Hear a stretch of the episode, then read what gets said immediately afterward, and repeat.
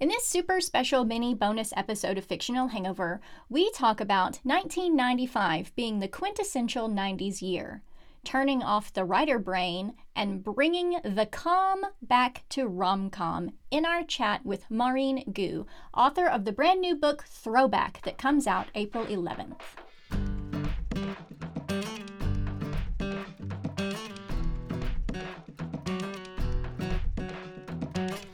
Yay! Yay! Hey everybody, welcome to Fictional Hangover, a podcast about young adult and new adult books, series, authors, and voice actors full of spoilers. I'm Amanda. And I'm Claire, and today we're going to chat with Maurene Goo about Throwback, that's releasing on April 11th. Yay! I'm so excited. Claire, I don't know what we're going to do about another non-spoilery mini episode of the show. We're so bad at spoilers. It's fine. It's fine. We'll be all right. We can do this together. You can manage. I believe in you. Thanks. Thank you. Thanks. We need that. We need that. It might be misplaced faith, but I'll take it. Oh, so we're so excited, Maurene, that you joined us to talk about Throwback that comes out next week. We're so, so excited. So you have to tell us all about your book without being spoilery. What do you want everyone to know about Throwback going into it? It's a challenge. Okay, so I'm going to show you guys the book again while I talk about it. Throwback is, we'll see, it's about Samantha, who is a high school senior who doesn't get along with her mother, Priscilla, and they get into this huge fight. And after the fight, she takes a rideshare to school and then finds herself in 1995 going to high school with her mom, Priscilla, who is a high school senior as well. So she thinks that she is there to help her mom win homecoming queen and is going to try and get back to present day by making this mission impossible happen. But of course, she's going to learn things along the way, and maybe not everything is as it seems. And oh yes, there is a little time-crossed romance in it too, for those interested in that sort of thing. That's so fun. I'm so glad that it's spoilers, 1990. Right? Yeah, no spoilers. I'm so glad that it's 1995 though, because my butterfly clips and my really thin eyebrows are, and your dark lip. My dark lips. It's perfect. Amanda, I said this earlier. I don't know how much of a good idea it was for us to regress so far. Going so far back into that. I love it. I actually am really glad you guys are wearing 1995 gear. And you're right, 1995 was initially this book was earlier. It was going to be 1993, and that was a little harder for me, fashion and music wise. I was kind of like, it's just 2 years, but actually is a big difference pop culturally. And I am kind of Priscilla's age. I'm a little younger than her, so my memories of 1993 were like really hazy, but 1995, I was firmly about to be a teenager. So I remember a lot of that stuff, and like the music and everything that was happening was way more, in my opinion, way more fun. Yeah. I think that there's a few books when they're set in 1990 in the 90s, they kind of get that cusp of 1995 because there's so many cultural changes, there's so many movies that come out, there's so much music that comes out that everybody just goes, yes, this is quintessentially the 90s to me. Yeah. And it's interesting, if you do historical research, a lot of like fashion in the early 90s actually still looks very 80s. Mm-hmm. And if you go to early 80s looks very 70s. It's just like a thing where like the fashion doesn't quite get into the quintessential like iconic looks of that decade, for a while. So yeah, getting into 1995 was much better, and it was just like, God, so much fun. Okay, so your typical novel writing style is contemporary YA. So how does it feel to throw in some sci-fi / time travel? Like, are you going to do it more? And you have to say yes. That's the only answer to that question. Yeah, I mean, I approach this like, okay, I am not like a sci-fi writer, you know, that's just not my thing. I'm not that savvy with thinking that hard. But I love like a speculative twist. And I really like I feel like there are a lot of movies that do this, and there are some books too, where like there is something magical and unexplained, and you don't have to get that deep into the, you know, technicalities behind it or the logistics, and you just have to like go with God with the story. So for me, Throwback was like, it's very much inspired by Back to the Future. Obviously, if you hear the premise, that's like the first thing that comes to mind. And Back to the Future was it was sci-fi, but it was mostly just like a fun, you know, movie with like this magical element. And, you know, so that's kind of my inspiration, which is like, I like contemporary stories rooted in reality with like a twist. So my answer to your question is yes, I do want to write more books like that, because I had so much fun with this, but it's also a genre that I love reading and watching. So it's kind of like, I think I just really love these kind of stories, and I am happy to consider writing more like this. That's so fun. Is that how you approach doing Silk then, when you did the Silk run for Marvel? Because superheroes are a bit sci-fi-ish, but it's grounded within reality. Yeah, and especially, you know, the Spider-Man, Spider-Verse is what they call it now.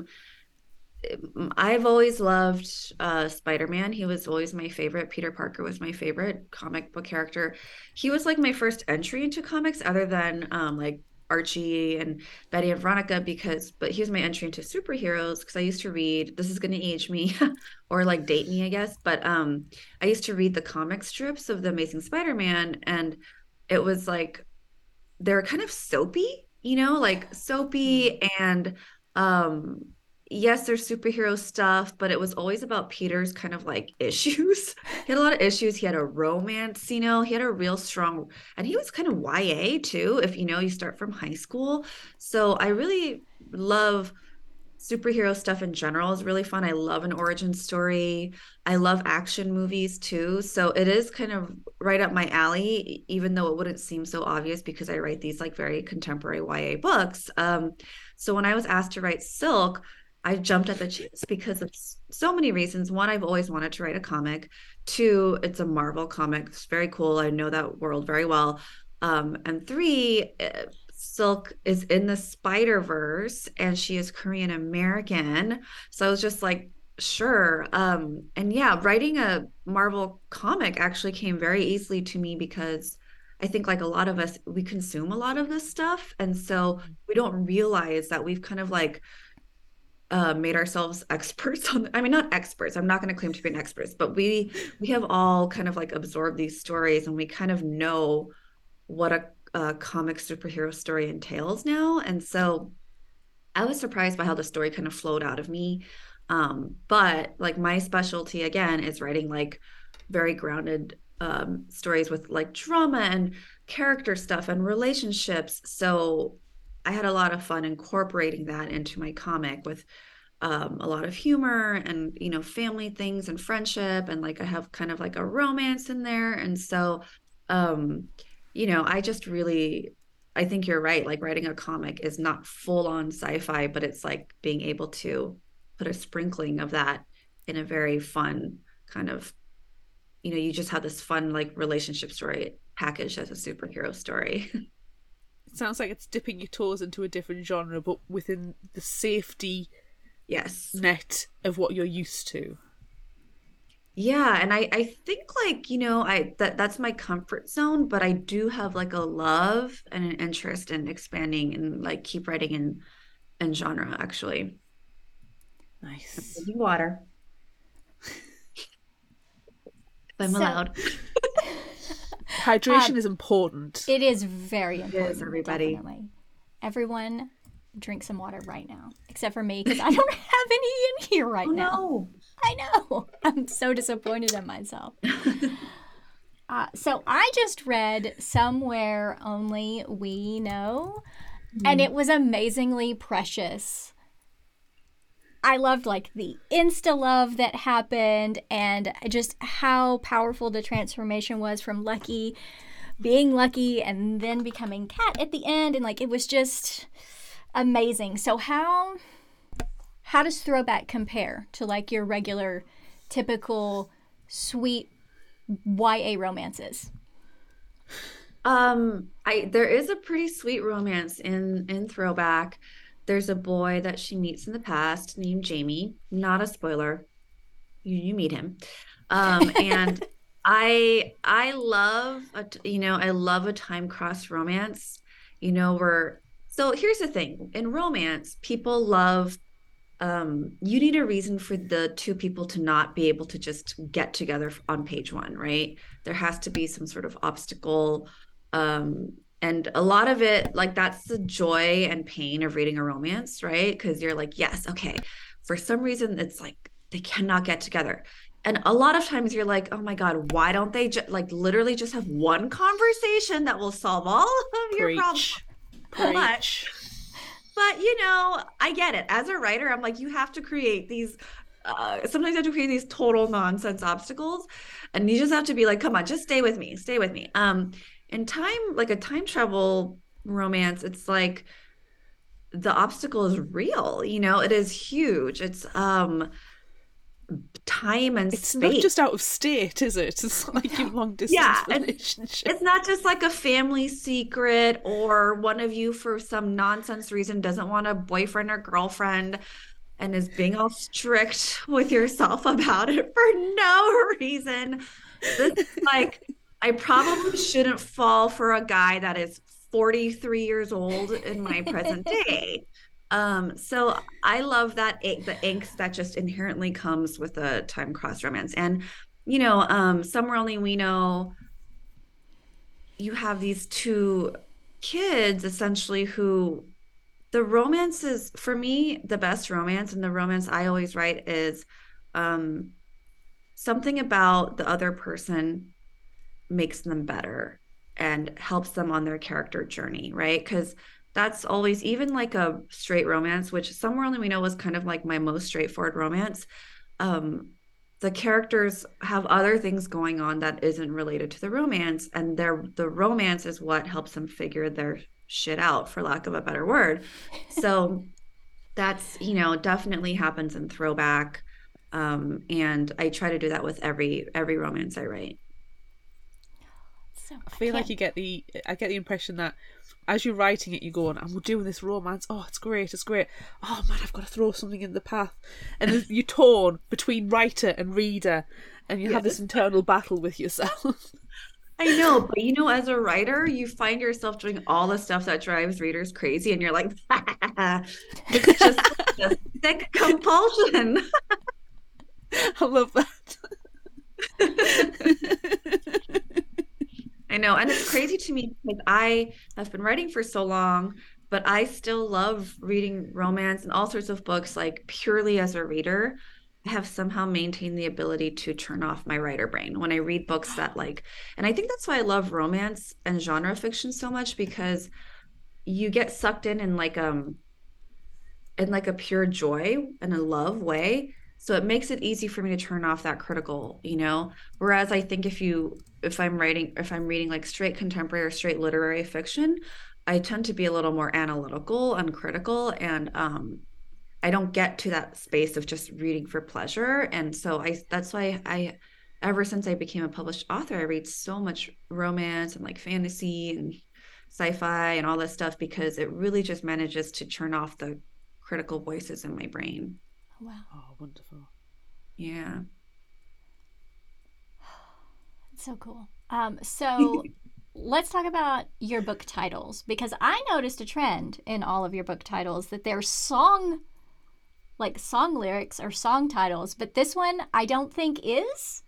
Mm-mm. So there's no point asking me. My music I know, knowledge is rubbish. Yeah. Claire's just going to zone out for a few minutes.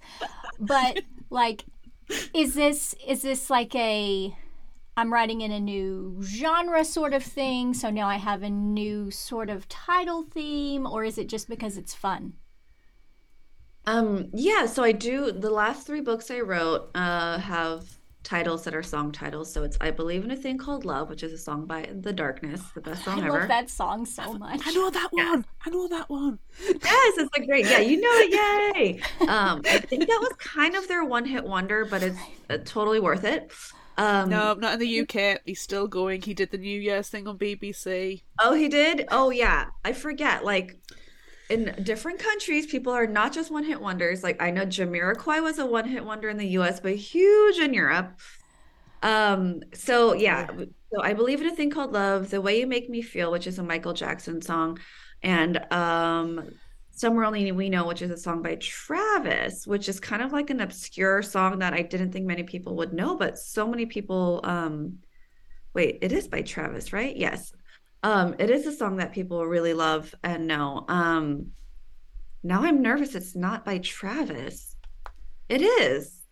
I get some of these like early aughts indie bands mixed up, but Lily Allen also did a beautiful cover of that song for the soundtrack to The Little Prince.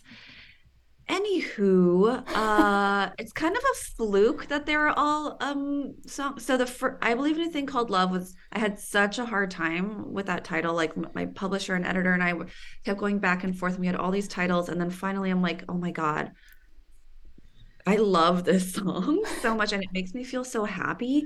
So it's kind of like a shortcut to a good feeling if you know the song, but also it really does perfectly exemplify the main character's like personality. And so it's The Way You Make Me Feel. When I was thinking of a title for that, I was like, well, why don't I just stick to like a song title? Because it was such a fun, kind of a fun experiment. And then it was like, okay, for Somewhere Only We Know, I'm going to have another song title, but that one, like the title came to me even like maybe before the plot of that book. Oh, wow. So it was super easy to think of. And then basically it's been 4 years between Somewhere Only We Know and this book, which seems crazy to say, but you know, the pandemic, like time has passed, and I kind of wanted a reset. This book is, yeah, a different kind of book. You know, there's a bit of the speculative element. It's also with a different publisher, and so I just felt like it's kind of a fresh, like a restart. So I just thought, okay, let's like, because the original title was If I Could Turn Back Time, which is the Cher song. Oh my god. What a good choice. I know. It's also a great choice, but I was like, you know what? Let's like start new. Let's have a new title. And it, also my titles, because their song titles are so long that they're kind of a pain. Like every time I have to type it out. So I was like, I kind of want like an easy one-word title. And throwback is the next book was just be one letter. Yeah, it's just gonna be like Q. But yeah, this is the name of Throwback is the name of the ride share. It's called Throwback Rides. So I thought that was a fun way to do it. Oh, that's you fun. Never know, the theme might now be like 80s and 90s movie references. So this is Back to the Future, obviously, kind of theme. The next one could be something. You could go down the horror route and go down Scream. You know? Oh, that would be fun. I know. I'm too much of a weenie. I don't watch horror stuff. However, I think I could write a really good one because my brain is so messed up. The reason why like I'm scared of stuff is because my imagination runs wild. So I kind of think that I could write a really good horror because I have some messed up anxieties and fears, and I'll just like channel that. We believe in you. And we will read it. Horror is our number one. Yeah, horror is our favorite thing. You guys love horror? Ooh. Yeah. What's your favorite horror movie you've seen lately? The most recent one I watched was Scream 6. Oh, and I heard that was really good. It was really good. It was. I was ready for it to be. I mean, it's the sixth one. I was ready for it to, right. It's just like too much. But no, they did a great job with it. So that's probably my favorite one that I've watched recently because it's the one that I watched recently. Mm-hmm. But I heard it was good. I considered watching Scream. Yeah, it was really good. Mm. I have a list of all the movies I've watched for the last 10 years, so I could tell you. Oh my gosh. Horror? I don't think Knock in the Cabin or Cocaine Bear classes, does it? They're not horror. Knock in the Cabin was weird. Cabin, the book was. It did. I have issues about the movie because the book was much. I heard the book is really good. The book depressed the crap out of me. It was brilliant. The last actual horror I watched was Scream. Oh, okay. Ready to go and see Scream 6, but didn't get the chance to go and see Scream 6 yet. Oh, okay. Well, yeah, I don't know. Maybe I will write a horror one day, but we'll see. We will buy the first copies. We will be there. It is cheesy horror month. This theme this month on Fictional Hangover. So it is. Yes, and we just read an extremely 90s horror. Oh, which one? Go ahead, Claire. Show it off. Horoscope. I love that cover. Oh, it's so. This is the book from my childhood. Who's the author? It's classed as Nicholas Adams, but the publishers used it like as a ghostwriting name, so it could be anybody. Oh, I see. I love it. Making a movie. I'm really excited. Yeah, we learned for our podcast episode about it that they're like it's been in production as a horror, like as a movie, and they wrapped production the end of last year, so hopefully it's coming sometime soon. We didn't realize that when we picked the book and started talking about it, but yeah. So essentially, if you write the horror, we will come. You've got to guarantee. We will be there. I already have two. I have two readers. Yes, two super fans ready to go. However, if you want to keep doing sci-fi as well, because I'm always on the lookout for good sci-fi, I'm there. Yeah, and you know, also like contemporary YA romance is not our favorite thing, but Claire, I know that you haven't read her books, but we should read her books and talk about them on the podcast. Agree. Because oh my gosh, you're so funny. You're so funny. The book was hilarious. So yeah. I like to say I think we need to bring the calm back in rom-com. Yes. Yes. Yeah. People have been talking about this on Twitter, but things are just miscategorized as rom-coms, man. I'm like, I think you just mean romance, because rom-coms need to be funny. Yes. And it's okay if you're not funny. Just call it romance, you know? I couldn't agree more. It annoys the life out of me. If you're gonna put comedy in, give me some laughs. So we demand laughs. And I demand it. Claire, something else about Maurene's books is that when you read them, you're hungry at the end. So is throwback the same? Am I gonna want to eat everything after I finish Throwback? I do have some 90s food court food I mentioned in here.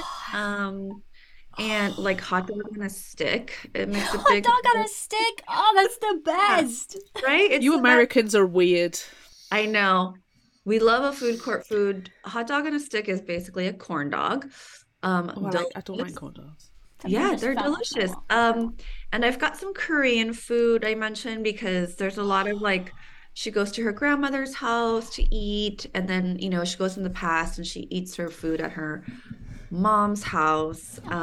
And it just, you know, I really wanted to put in some like authentic elements of like what Korean kids are eating in the 90s with their, you know, family. And I love Korean food. Like I always loved it. And so it's like really, I love having an opportunity to talk about food because I love food. So yeah, people often tell me like, oh my God, like you spend a lot of time on food. I'm like, well, you know where my priorities are. Food's important. Food is important. I love it when a book makes me hungry. I know. I love fantasy novels that describe really good food. You know, even though it's like, they're trying to pretend like it's otherworldly food. I'm like, this, you know, just like some like stewed meat in a... You know, just like yum on like a crust of bread. You need to read Legends and Lattes by Travis Baldry because you will just need croissants and biscotti and a nice cup of coffee or hot bean juice all the way through. It's a high fantasy, low stakes book set in a coffee shop with lots of baked goods. It's delicious. It's one of the reasons why I love reading British mysteries because they're always having tea and I'm like, oh, I just want to like, or like a scone with tea. I'm like, I just want tea time in the US. I wish that was a thing we did. I wish it was more often than the UK, to be fair. I do have scones downstairs, and I do have jam, I just don't have cream. I just feel like British people always have a delicious slice of cake somewhere. You know? That's no, how I am making cake tomorrow. Yeah. I am making a chocolate cake tomorrow, so yes. Like, damn, I'm a British stereotype. You're a cake culture, and that is not the US way. It's only for special occasions here. No. We don't fry as much food, I don't think, either. Oh, everything here is fried. Mm-hmm. But it's delicious, so. It is. It's so good. Why do you deep fry butter? Who deep fries butter? That's just weird. Carnies at the state fair. Carnies. Yeah, yes. I think it's just they do it because they can. Right? I'm pretty sure that's what I said, Claire, the last time we were talking about fried foods. Like, why? Because you can. I'm pretty sure those are my exact words. Well, I'm really good for as an overweight person, I'm disgusted. If I'm disgusted, then it's wrong. You know? It's just not good for your heart, but it's good for the soul. Yes. Okay, yeah, I'll grant you soul food. That's fine. I don't mind that. I just worry you don't have free healthcare. I'm concerned for Americans. You should be. The consequences are everywhere here. Yeah, definitely. I would love some free healthcare. I keep telling you to come over. What a concept. I know. So it's just novel. It's a novel thing. Yeah. Prioritizing things like that. But instead, whatever. Let's not get into it. Oh, gosh. No. And, we have soapboxes at the ready. We do.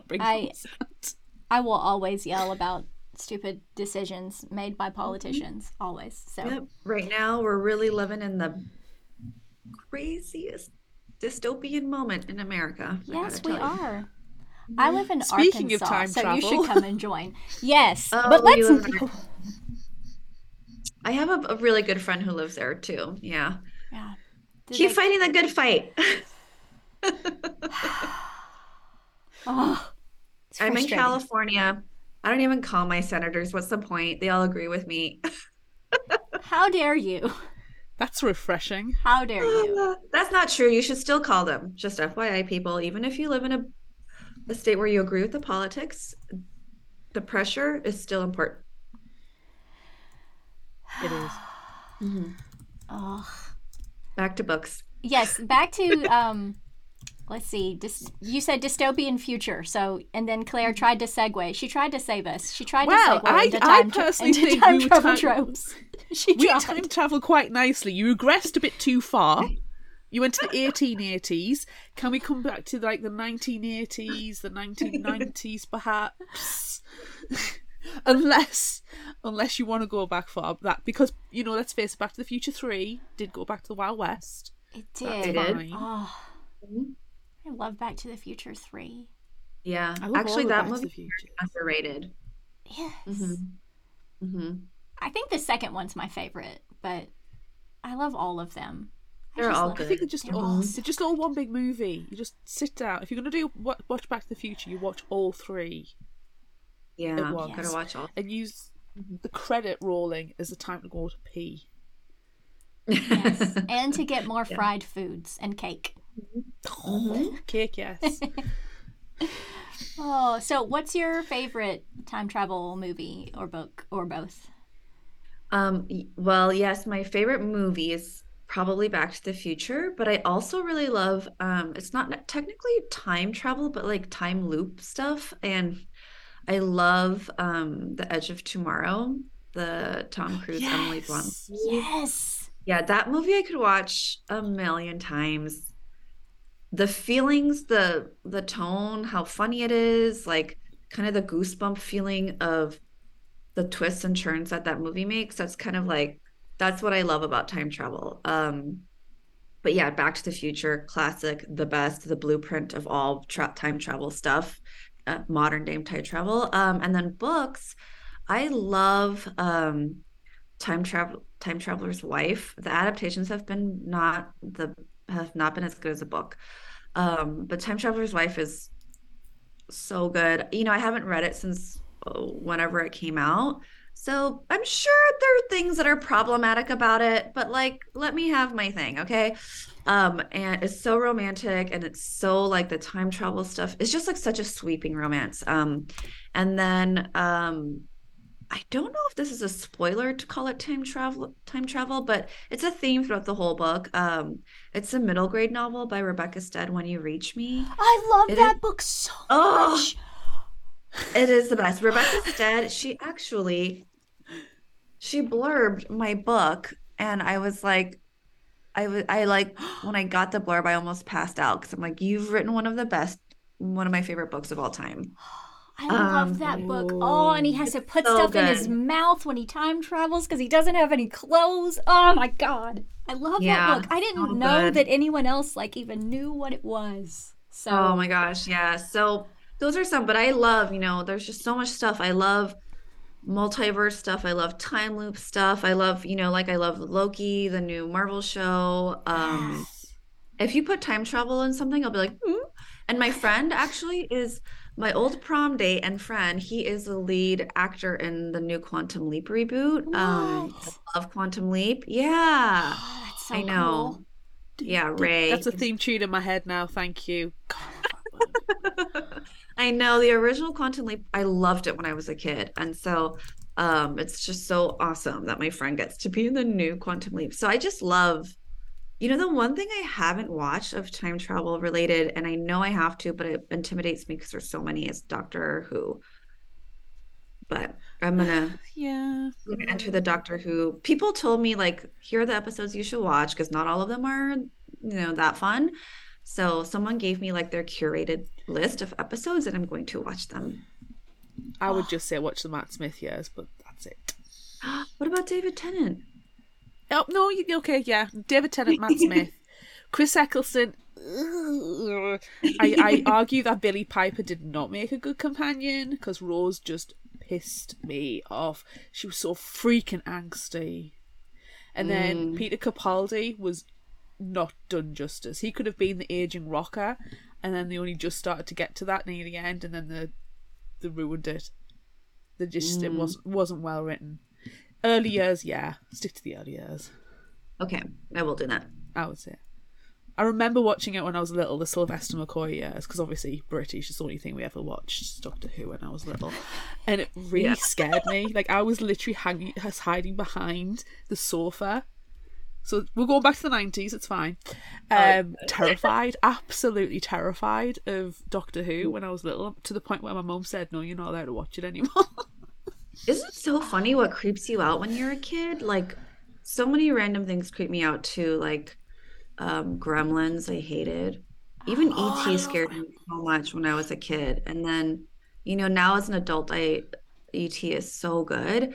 But I still get that feeling of when the men in the hazmat suits show up, and when E.T. is dehydrated and dying in the creek, those moments really freaked me out. Yeah. But that's what's imprinted on you as a kid. It never. As I've grown up, Gremlins is fine. I'm happy with that. But as I've gotten older, I've realised how much of a horror story Gremlins really is. It's horrific, okay. And I like it for that. Yes, because you like that stuff. When I was a kid, it was Large Marge from Pee-wee's Big Adventure that scared the bejesus out of me. I was creeped out by Pee-wee. Actually, I was this is weird, and I wasn't wrong. It was weird, but but yeah, I remember thinking this makes me feel funny, It wasn't really a thing over here, so I'm busy googling Large Marge, and my God, there's some weird puppet thing with large eyes. Yeah. So when I was a kid, my we used to watch Pee-wee all the time. We watched Pee-wee's Big Adventure. I ruined that VHS tape. But when it got to the Large Marge part, I would always cover my eyes until it passed. And one time my sister, who is almost 8 years older than I am, was like, Amanda, it's fine. It's over now. You can open up your eyes. And that bitch had paused the screen. Oh, no. On Large Marge's googly eyes. That is such a sister move. I know. It was terrible. So she scarred me for life. That's a childhood trauma right there. I now am a mom, and I have a toddler. He's only 2.5, but he does randomly get scared of the most, you know, like he'll be like, no, I don't want to watch that. Like he'll like run to me. There's like something he's scared of. And I'm like, okay, like for some reason, this like weird cartoon character with like a butterfly net is freaking you out. You know, so like, I just, you can see how kids just, there's something like elemental or something that really freaks them out. And you, and I have to respect it. Cause I'm like, I remember when I was a kid, it was a real fear. So I'm like, okay, I'm not going to force you to watch it or be like, it's not scary. I'm like, you have a legitimate bodily reaction to this weird cartoon and we will not watch it. There was something that my son used to do it, and we used to go, right, look away. Okay, you can look back out. Yeah. Lately, I can't even remember what it was. Lately, he's scared of the blue recycle bin in her front yard, which used to be his favorite thing. FYI, I made him a blue recycle bin costume for Halloween because he loved it so much. But now he's scared of it. So I'm like, okay, every time we walk by it, close your eyes. And he closes his eyes. That's weird. That's how their kids' brains are doing the wildest things, you know? That's what I want you to base your horror movie on, is everything that your tiny child is afraid of. And just I would be like, and then a blue trash bin came out. And I would be like, Legitimate. Amanda can't say anything. She doesn't like she gets like freaked out by tinkling bell sounds. I'm afraid of wind chimes. Oh. Leave me alone. I have a friend who is freaked out by wind chimes too. What? I've never met. She says they're all the same. Yeah.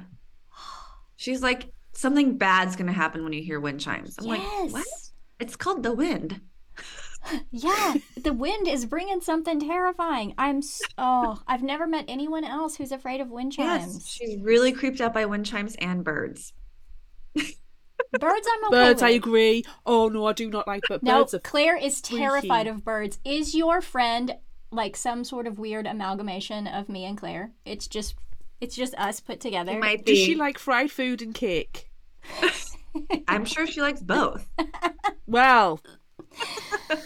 Your friend is us. We've never been in the same room together, so I think we must just be. You guys are just like... astral projecting a version of both of you. We are. Oh my god. Oh my gosh. Okay. We should probably get back to talking about throwback. Okay. So what do you want readers to take away from the book after they finish it? Oh gosh, you know, this is one of those questions where I'm like, obviously I have my wishes and hopes, but I also just kind of like want to leave it to the reader, like, you know what, like, you have fun with this book. I don't want to force you to like read this book more meaningfully than your experience. However, obviously, so I wrote this book very much inspired. It's like a mother-daughter book. You know, there's a lot of fun time travel and like the romance, but like the heart of the book is this journey between this mother and daughter. And I wrote it because I had like a fraught relationship with my mom when I was a teenager. And I just, the idea of being able to understand your mom when you're a teenager is very, you know, super compelling to me. And I feel like it's a universal thing, you know, people just don't always get, especially daughters. It's like daughter-mother relationships are very fraught and complicated. And I just hope that, you know, I talk a lot about also intergenerational experiences too. Like, so Sam's mom is the daughter of a Korean immigrant, and so her mom Priscilla is the first generation Korean American, and then Sam is second. And so I kind of, you know, and I wrote this before the pandemic started and before I was pregnant, and then I ended up finishing it like in the middle of the pandemic after I had a baby. And so something shifted in my worldview, you know, after going through 2020 with all of its wild stuff happening, all the, you know, Asian hate crimes, Black Lives Matter, like the way our country responded to a pandemic. I just felt this, like, what is the American dream, right? Like, what do people come to this country for? And is it good or bad to be further removed from that? You know, the more generations you go, and like, what happens to like that immigrant ethos? Like, what's my kid's relationship to Korea and his grandmother and being an immigrant going to be like. He's just going to be so far removed from that. And so, you know, I really explored that too, the idea of like what it means to be an immigrant and what happens, what do you lose, what do you gain every time you're removed from that experience. And it makes it sound super deep and heavy. I'm just trying to do a lot of things in a fun way. So it's not like I'm like writing an essay about this topic, but it is something that I really wanted to explore. And I really want, my headspace was in a very thoughtful space when shit was going down in this country, and it's still happening. So, you know, what are we fighting for? What do people come to this country for? What do they actually get, you know? And what does it mean to be American? What does it mean to be an immigrant? And so that's super important. It is. Yeah, you know, and I feel like in this day and age, obviously we're seeing it happen in real life with the politics in this country, like empathy, everybody talks about, that's why we write stories, you know, like I remember one time, this was a long time ago too, it was like 10, 12 years ago, I was feeling despair about the country, the world, and my friend was like, and she's a writer, and she said, I know it seems like our jobs are not that important because, you know, we're not like actively saving the world or anything, but like we're putting our values and our views of the world in our stories. And that's like, it's the best way to reach people, especially kids. I'm writing for teens supposedly, but obviously a lot of adults read my books too. And so it's a very like privileged position to be able to kind of spread what I think is important. And that's Throwback has all of that in it. And all my books do. I always put in like, what do I think is actually important at the end of the day? And, you know, human connections and community and empathy and, you know, really going for your dreams and being a good person, you know, all this stuff, all those themes are always kind of floating around in my books. It sounds like to me, it's great for representation for that immigrant story and for non-immigrants, and especially like, you know, white people, pointing to myself, to read those stories, to understand. Yeah. Because, and that's what beauty of fiction, it's there is always a grounding in reality, but that's what you're doing as a writer, and that's what your friend's saying, you know, it's super important to be able to show people. Yeah, sharing different stories, exposing yourself to all sorts of viewpoints and experiences. And, you know, it's just, obviously, the number one goal of my books is to be fun. Like, that's truly, you know, I know what it's like to be a reader. You just want to, like, be immersed and, like, enjoy the story. But as a writer, you know, I try to be thoughtful about, you know, this goes out to a lot of people. And especially teens and kids, younger kids often read YA actually. So I'm mindful of that, you know, I do feel a responsibility as well. And it's something that I don't see as a burden. It's very like, to me, it's a privilege.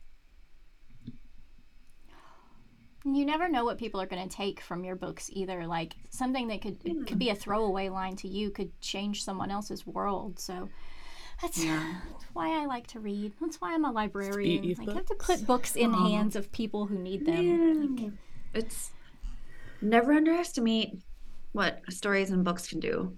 Yeah.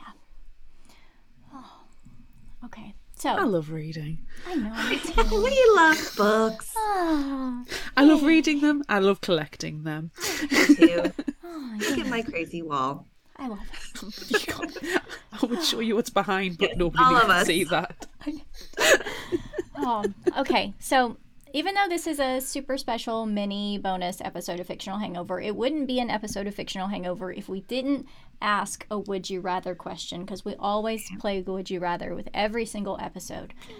Claire, do you want to ask our Would You Rather question? Okay, so we are not being spoilery with this. Okay. But our Would You Rather question is, would you rather be friends with your parent now or when they were in high school? In high school, for sure. I mean, I know my parents now, so it's like, all right, there's no mystery. I mean, I think, you know, obviously I'm their daughter. I'm not really their friend. We do not have we're friends, parent-child relationship. No way. They are firmly my parents. So in a way, what would that be like, right, to be friends with them?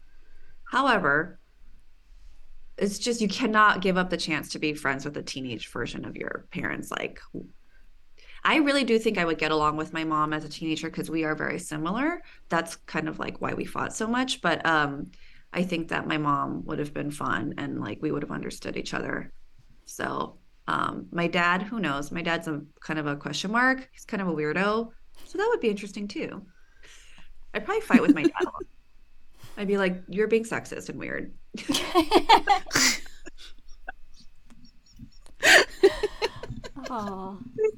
Like, it'd be like a man and a straight man in the 70s or whatever, right? Like, be hard. My dad, like, rode dirt bikes and, like, crashed them all the time when he was a teenager. So I would really like to experience that. You know, now he's, that'd be cool. He's just, you know, a retired guy growing a garden, which is super fun. Like, yeah, let me, I love it, but yeah. Dad is also retired and gardens a lot. Yeah. And I'm pretty sure my mom was just like the biggest hippie that has ever existed in life. So I probably, would like to hang out with her too. So. And right now, I mean, same. She's retired. She just goofs off all the time, which is probably also why I like to goof off all the time. It's genetics. Unfortunately, just like our parents, yeah. Yeah. Claire, are you going to hang out with teenage mom or? Well, I know my mom now, like you say. I know my mom. She's listening to this right now too, by the way. She's is. She's going to be listening to this episode. My mum is an avid listener. Oh, that's sweet. So you have to say all good things. I have to. I'll get the text message or a phone call. No, my mum's not scary. She's I'd probably go with teenage mum because my mum sounded a lot like I think me and my mum are very similar and had, you know, before I moved out the house it was quite contentious, and I think it's because we have such similar personalities, which, like you say, it's a mother-daughter. If that happens, just scary. But my mum was very much like me. Like, we talked about going to the cinema, and she used to go to the cinema all the time with my dad, and she'd, you know, she was talking about seeing Towering Inferno and how the cinema used to have like double seats. And not to be too sentimental, but it means I could actually properly meet my dad because he died when I was 4, so I don't really have any memories. And apparently he was a bit of a catch. He was a bit of a stud. So I want to see that version of my dad. It's kind of like the anti Back to the Future, where Marty McFly's dad's a complete nerd and not a catch. Apparently my dad was. So yeah. I want to meet that guy. It'd be cool to be like, what? My parents are cool? That would be interesting. That would be so weird, wouldn't it? I mean, can parents ever be cool? I do remember once we got, like, when I was a teenager, my mum, you know, she played taxi for me and my friends, and my friends were like, oh, Claire, your mum's so cool, and she was like, see? I'm like, so embarrassing. Yeah, we can never see our parents that way. That is just a fact. Yeah. So we have to travel back in time to change our perspectives. Yes. That is what my book was teaching everybody at the end of the day. It was. That we have to time travel. Back as ourselves and not do a Freaky Friday, then I'm fine. Yes. Oh, yeah, I don't want to do that. No. That's bad time travel. Unless it's that horror movie version. Freaky with, what's the guy who's in that? And it's so good. I don't know. I can't remember. Oh my god, hold on. Oh, I can't think of his name and I'm so mad at myself. Ask Google. I know. Vince Vaughn. Vince Vaughn is in Freaky, and it's fantastic. Oh. I feel like I have a vague memory of this movie. It's, you know, it's like comedy horror, and he's he's a murderer. He's like an escaped murderer, and then they Freaky Friday, and then he's a teenage girl on the inside. Yes. Yes. So if I wrote a horror movie, it would be a comedy horror for sure. So great. Yes, I love it. Love it. Like I liked Cabin in the Woods. You know, like that kind of thing. Yeah. Although that took a turn where I was like, this is really like crazy violent. Yes. Oh, it was so good though. Yeah, it was really good. And I'm really excited to watch The Blackening. That's going to be, have you seen that trailer? No. Oh, it's like a comedy horror about like a group of Black friends, and this is important. And they go to this cabin in the woods, essentially, and they discover like a board game that is like it's like a racist, you know, some kind of slavery era horrible game, and they're forced to play, and they have to choose the blackest of them as the one that either gets killed or anyways, they're being hunted down by some crazy person making them play this horrible racist game. Oh, fantastic. It sounds like Jumanji mixed with Jigsaw, with Jigsaw at the helm. Yeah. Oh, I don't know, but it's like definitely a comedy horror, and I'm excited to watch it. That sounds so fun. I have the trailer ready to go. I will watch after we finish talking. I don't think it's out yet, but the trailer is out, so you can see the trailer. Mm-hmm. Yeah, it looks like it comes out for us like in the summertime, so I'll have to watch that. Oh, okay. So I think that's all of our questions. That's all of our non-spoilery questions, except for the fact that we have to ask you to come back and talk to us about this book in all of its spoilery glory. I would be happy to. Fantastic. Yeah. We got to give people a little bit of time to read it, though, before we, completely spoil it for everyone. So. Yes, totally. We don't like to ruin lives. No. Just inject the spoilers into them at appropriate time. And there are definitely things that can be spoiled in this book. Okay. So excited. Okay. So tell everyone anything else that you're excited about. It doesn't have to be book related, anything that you're excited about. And also tell us where to find you on social media. Well, I am excited for this book to come out, and I'm going to do a few events. I have an LA launch, New York and Chicago events. So if you're in any of those cities, please come and see me. I'm going to a few book festivals, LA Times and Y'all West here, and the Bay Area Book Festival in the Bay Area, which is Northern California.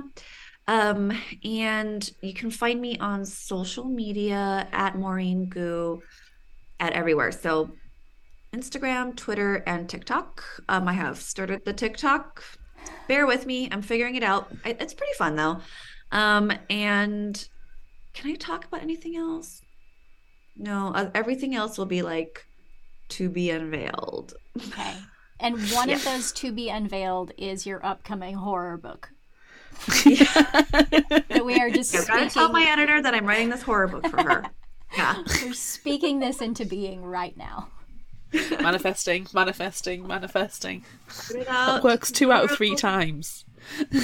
Yeah. Oh my gosh. Okay, thank you so much for joining us. We can't wait to read Throwback. It comes out April 11th. It's so soon, and we're very, very excited about it, and we're excited for you. It's already... and your upcoming horror novel to be. Thank you. That's so much fun. Oh, thank you. Thanks so much. Bye.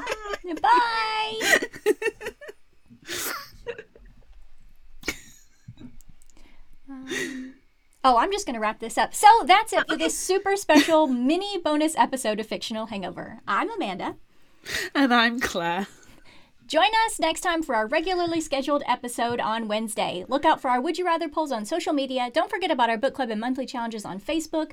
Be sure to visit our shop on Redbubble at fictionalhangover.redbubble.com for all your favorite Fictional Hangover-themed merchandise, and become a patron of ours on Patreon at patreon.com/fictionalhangover. Until next time, remember, the only cure for a fictional hangover is another book.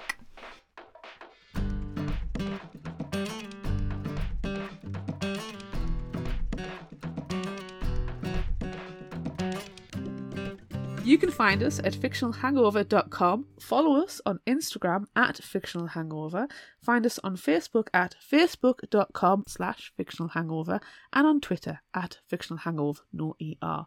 If you like this episode, check out our others, and be sure to rate, review, and subscribe so you don't miss out. And finally, special thanks to Liz Emerson for her music. You can find her on Facebook and Patreon. Thanks for listening.